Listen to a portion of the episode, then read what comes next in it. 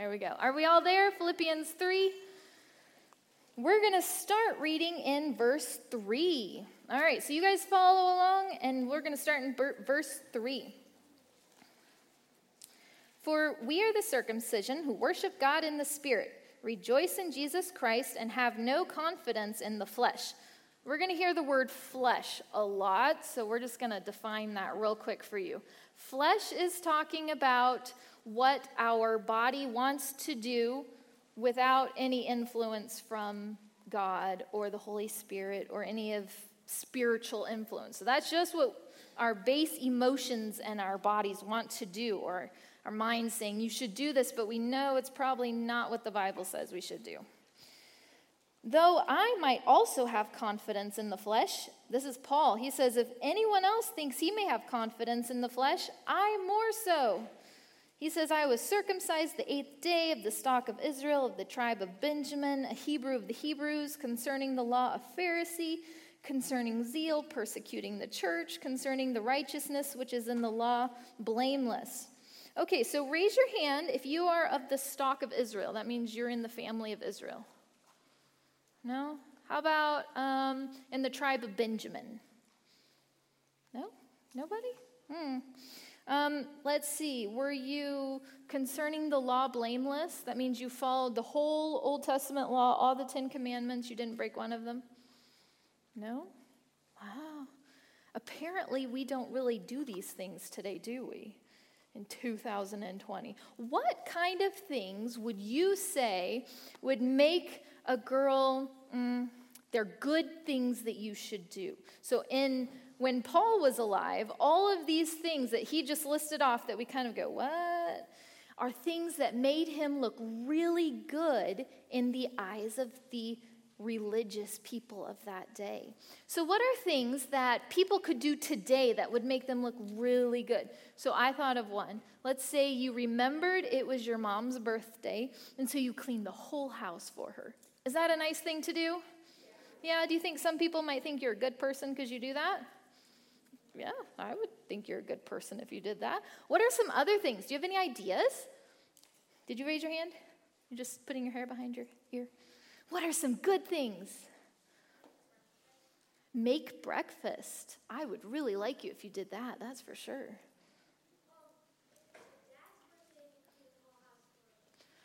Would your dad know if it was clean?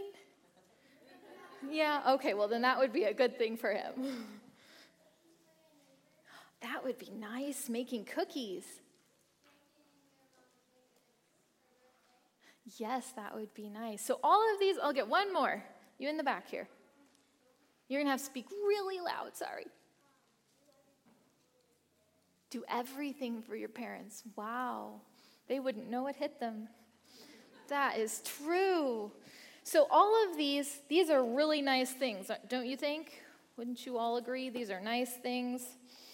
And these are things that we would say in 2020, not in long time ago when Paul wrote this, that probably make us look good in God's sight. So, in verse hmm, 5 and 6 that we just read, I want you to put all those things you guys just said.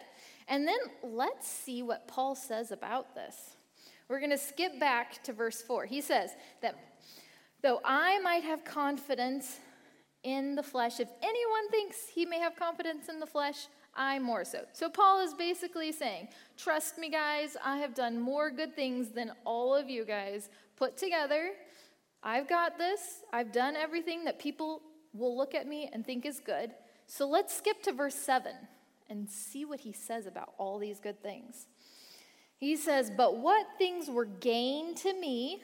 Those are all the good things that he did that made Paul look really good. What does he say? These I counted loss for Christ. Hmm, that's a little interesting, isn't it? He says, All these things that made me look really good, for Christ's sake, I had to count all of those as absolutely worthless. They were nothing. So now we can ask the question, why? Do you have any little brothers and sisters that ask you why all the time?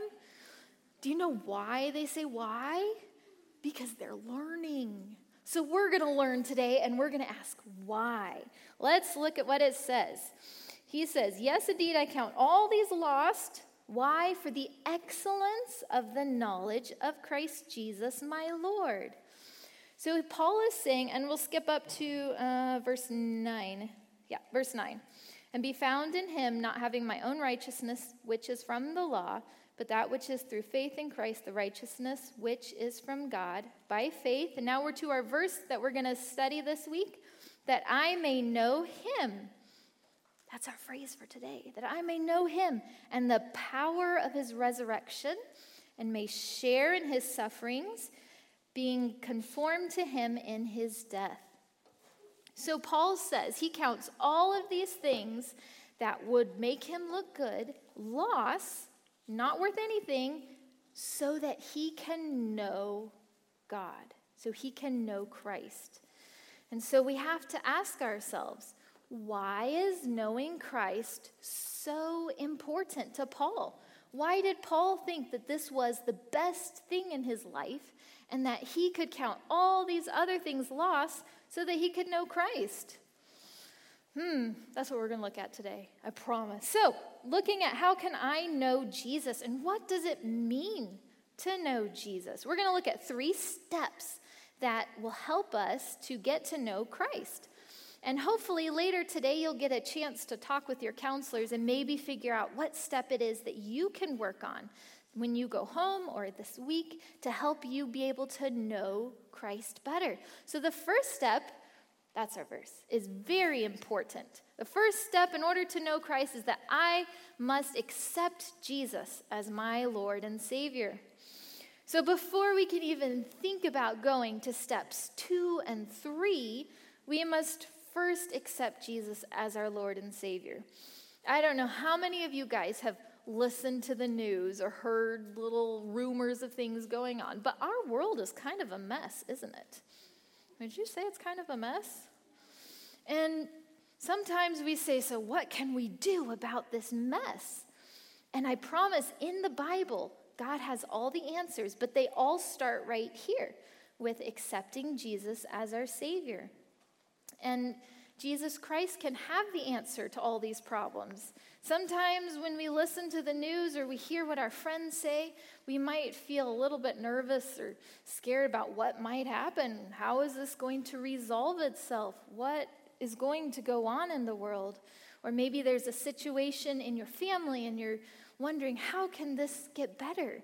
And we can rest assured that all of these answers can be found, but we have to start right here with knowing Jesus Christ as our Savior. So let's look at a couple things in this process. We're going to go really fast, and I really encourage you, this is important. And if you have any questions, please talk to your counselors or to me or to any of the staff, and we would love to answer those questions. So let's look at what is salvation? What does this mean? Um, the first thing we've got to do is recognize that we are a sinner. What is a sinner? Any ideas out there what a sinner is? Right there.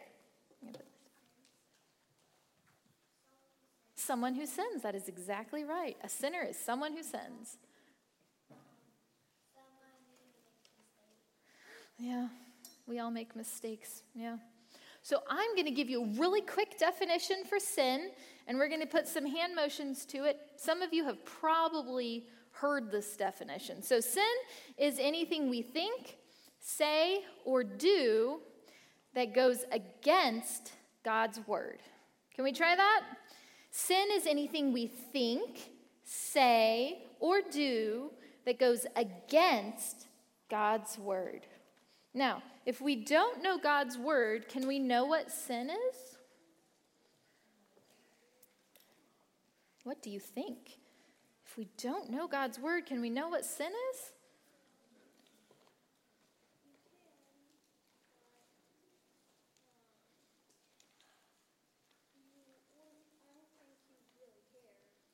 It's true. Even if you had an idea, oh, maybe I shouldn't push my sister down the stairs you probably wouldn't care. That's a very good way to put it.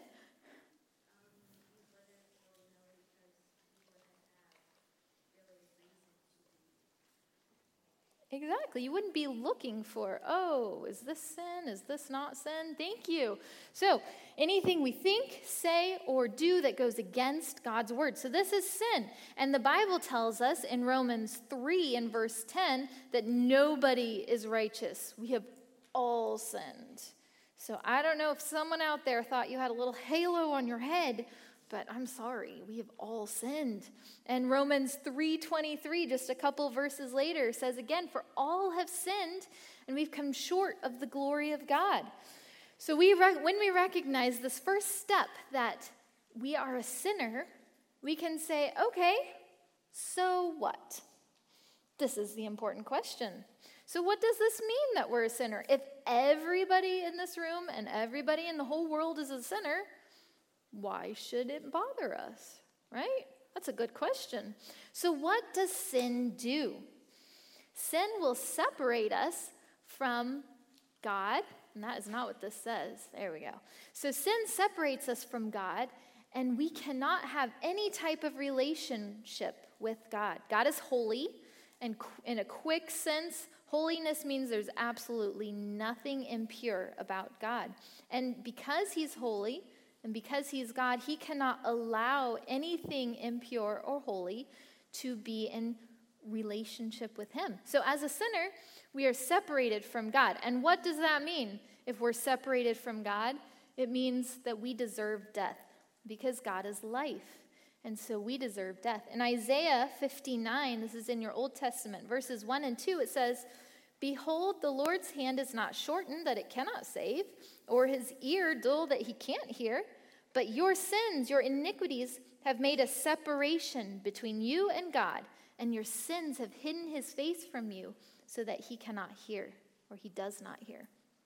So, if we are sinners and we are separated from Christ, we can't find any help in God. We can't, we, he won't hear our prayers unless they're prayers calling out for his salvation. And so we have this separation. And that's that's really sad, isn't it? To think that you are separated from God forever. But there is a solution. Now, I would ask you, what do you think you can do to solve this problem? And I'm not going to ask that because there's nothing you can do. There's nothing I can do to solve this problem. You and I, we're sinners, and nothing we can do can help us to be together and unified with Christ. But God had an idea. He looked at the world and he said, I love all of these people and I want them to be in relationship with me. So I'm going to give them a gift. And I am going to give them the ability to reach out and take this gift and be in relationship with me. So, this gift, as you probably know, is Jesus Christ. Romans 6, verse 23 says, But the gift of God is eternal life through Jesus Christ our Lord. And then in John 14, verse 6, it says, Jesus is speaking, and he says, I am the way, the path, like Katie was talking about last night. I am the way, the truth, and the life. No man can come to my Father, can come to God except by me. So Jesus was saying he is the way that we can have this relationship with God once again. So, what do we do with this gift?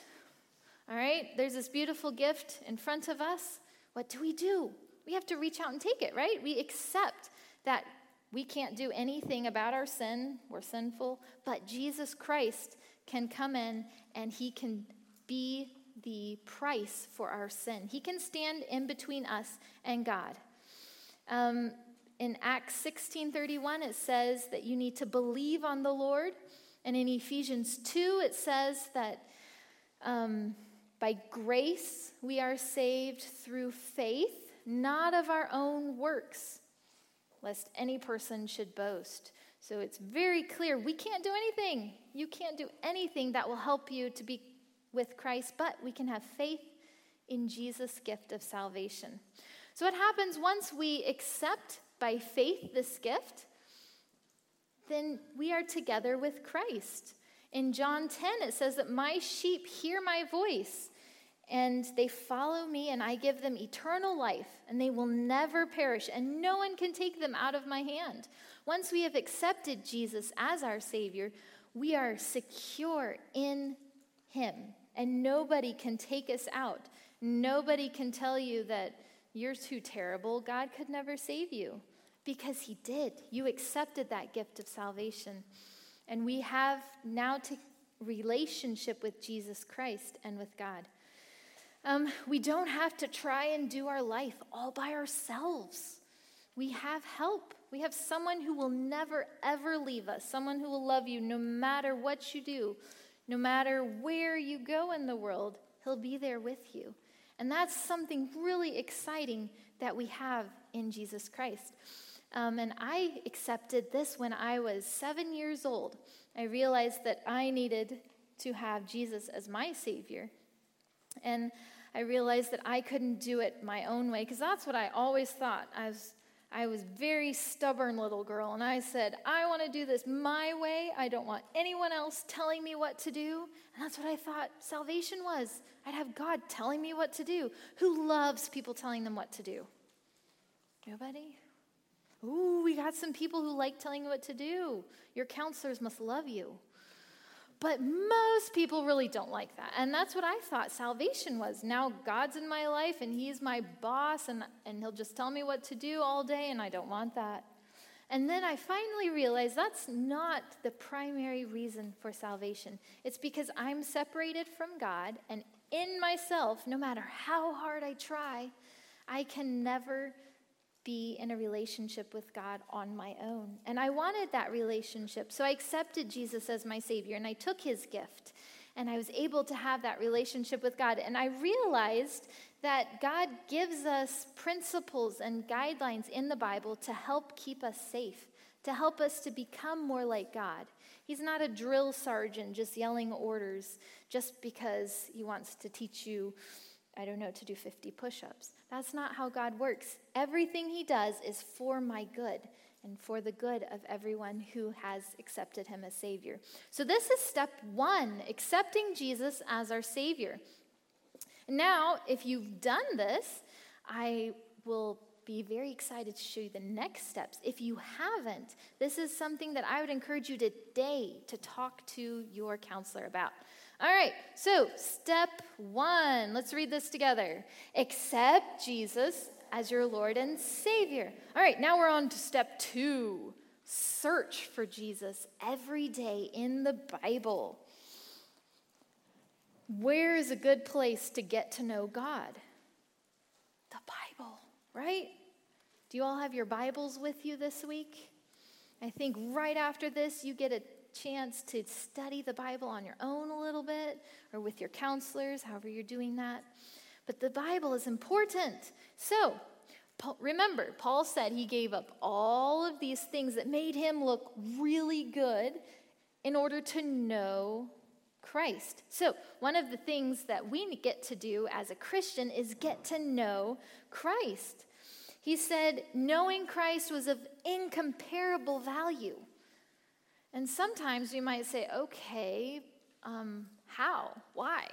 Why is knowing Christ so important that I would give up this good image of people looking at me and saying, oh, they're really good because she does this, this, this, and this? Why would I think that as nothing and just focus on getting to know God? And that's a good question but that's something that grows. So as you study, as you get to know God more, you will understand this even more. And you might ask, how do I read the Bible? Because this is a rather large book. Does anybody here dislike reading completely? I'm very sad for you guys.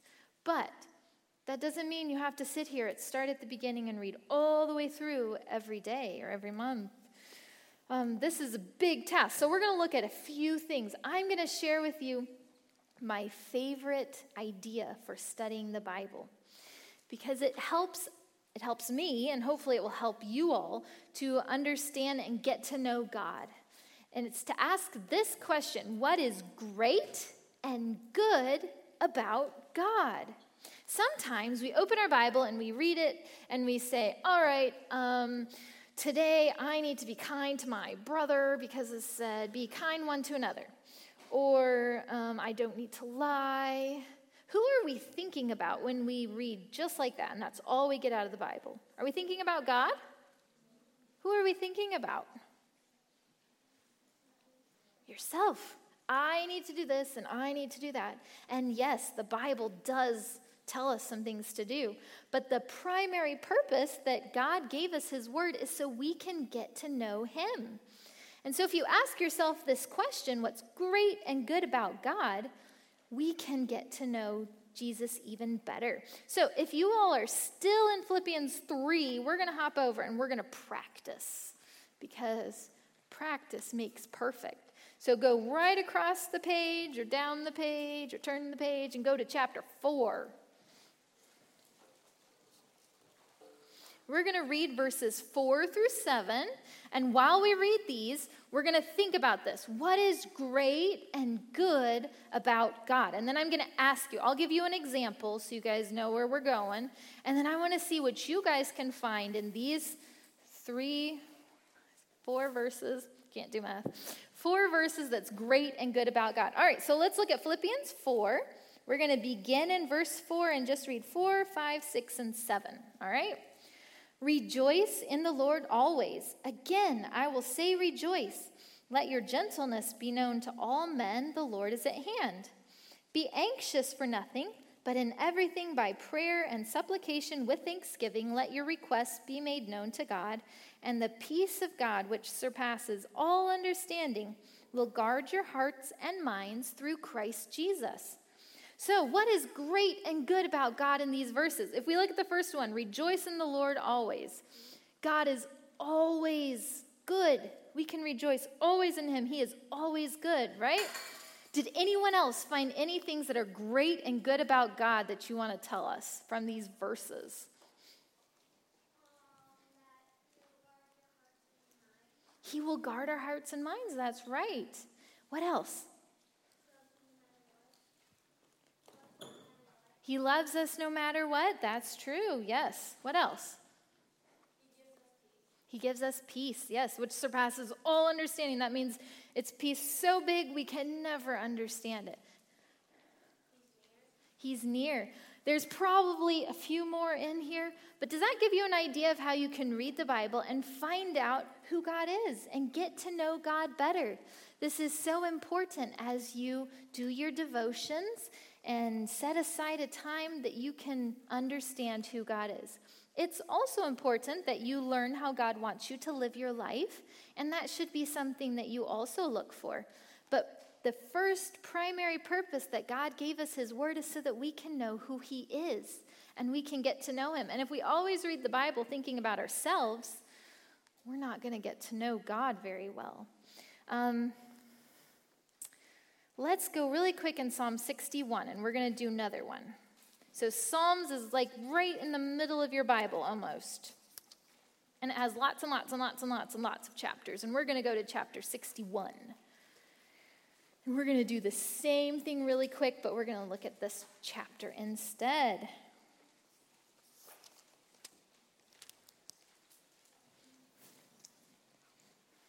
So hop on over. When you're in Psalm 61, let me see your beautiful eyes so I know you're there.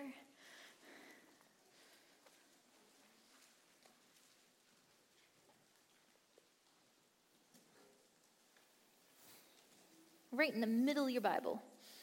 All right, so we're going to look at the first four verses in Psalm 61 and do the same exercise. This is a, a, psalm that is encouraging and tells us a little bit about God in this specific psalm, but it uses different language than Paul uses.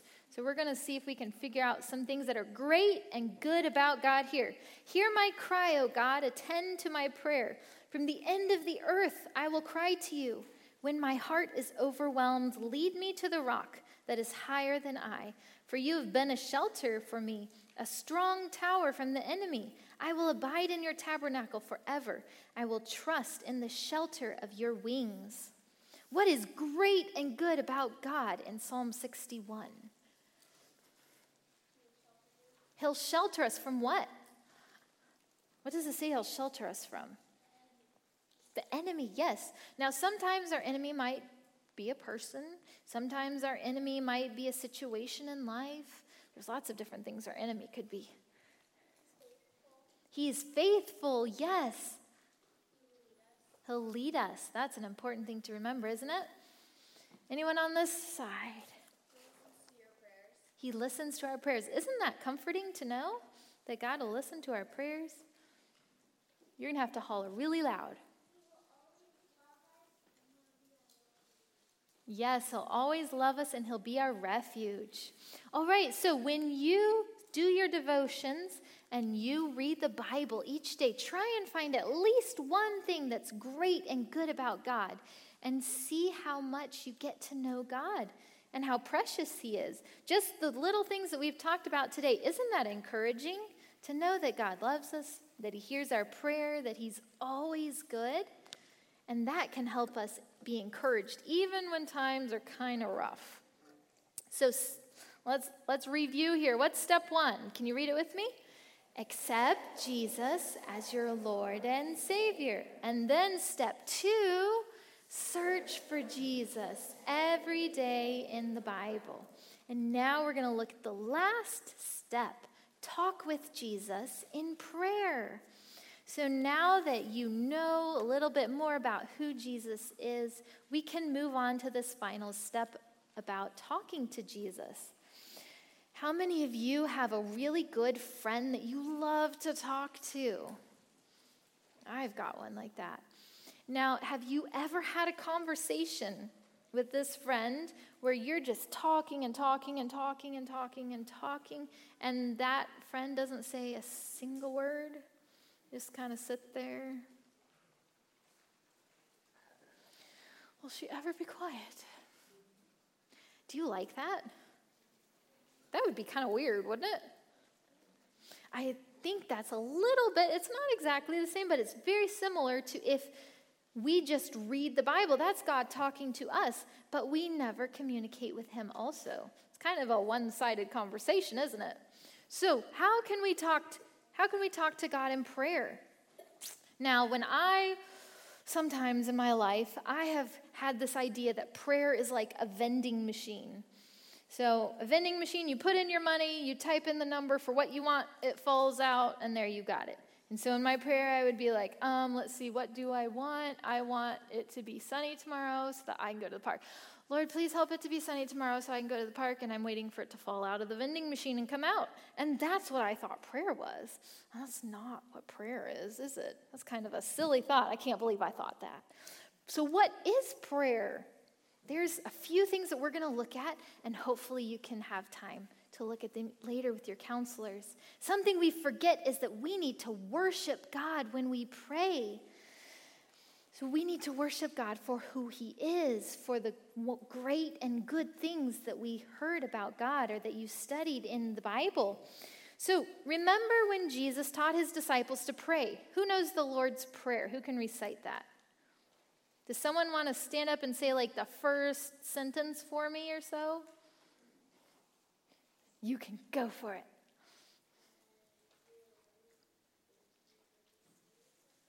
That is a really good way to start the prayer. I like that. Does anybody else know how the Lord's Prayer starts? And you want to try it for us? Exactly. Our Father in heaven, hallowed be thy name. What in the world is Jesus saying you should be saying? What is hallowed? Oh, that's a little bit old language, isn't it? Basically, what Jesus is saying here, hallowed means holy. Jesus is teaching his disciples to praise God for who he is. So we're saying, Our Father in heaven, so we know that He is in heaven, that He's our Father as we're Christian, and His name is sacred. Your name is sacred, your name is holy. Your name is above any name. When Jesus taught his disciples to pray, he taught them right at the beginning start with worshiping God for who he is. And so, this is a very important part. Another thing that we need to do in our prayer is confess our sins. Now, remember, what, what is sin? Try it with me. Anything I think, say, or do that goes against God's word. So if we sin and we're against God's word, we have a separation between us and God. And we need to confess that sin so that He can forgive us and restore our relationship. So confessing our sin, sins is another important thing to do. And you can look up and read about that in Psalm 51. David has a prayer of confession for his sins. Another thing that we can do is pray scripture. Sometimes um, I want to pray for my friends or I want to pray for my family, but I say, I don't know what to say. I, I'm I don't know. I want to pray for them. I know I'm supposed to pray for them, but I don't know what to do. So there's some scripture passages. You can write these down or you can look them up. It's up to you. In Colossians 1, verses 9 through 12, um, the, the Apostle Paul gives a little bit of what he's praying for the Colossian believers. I'm not going to read you all of it, but I'll just kind of give you an idea of some of the things that it says. So, starting in verse 9, it says, For this reason, since the day we heard it, we don't cease to pray for you. And this is what Paul prays for them.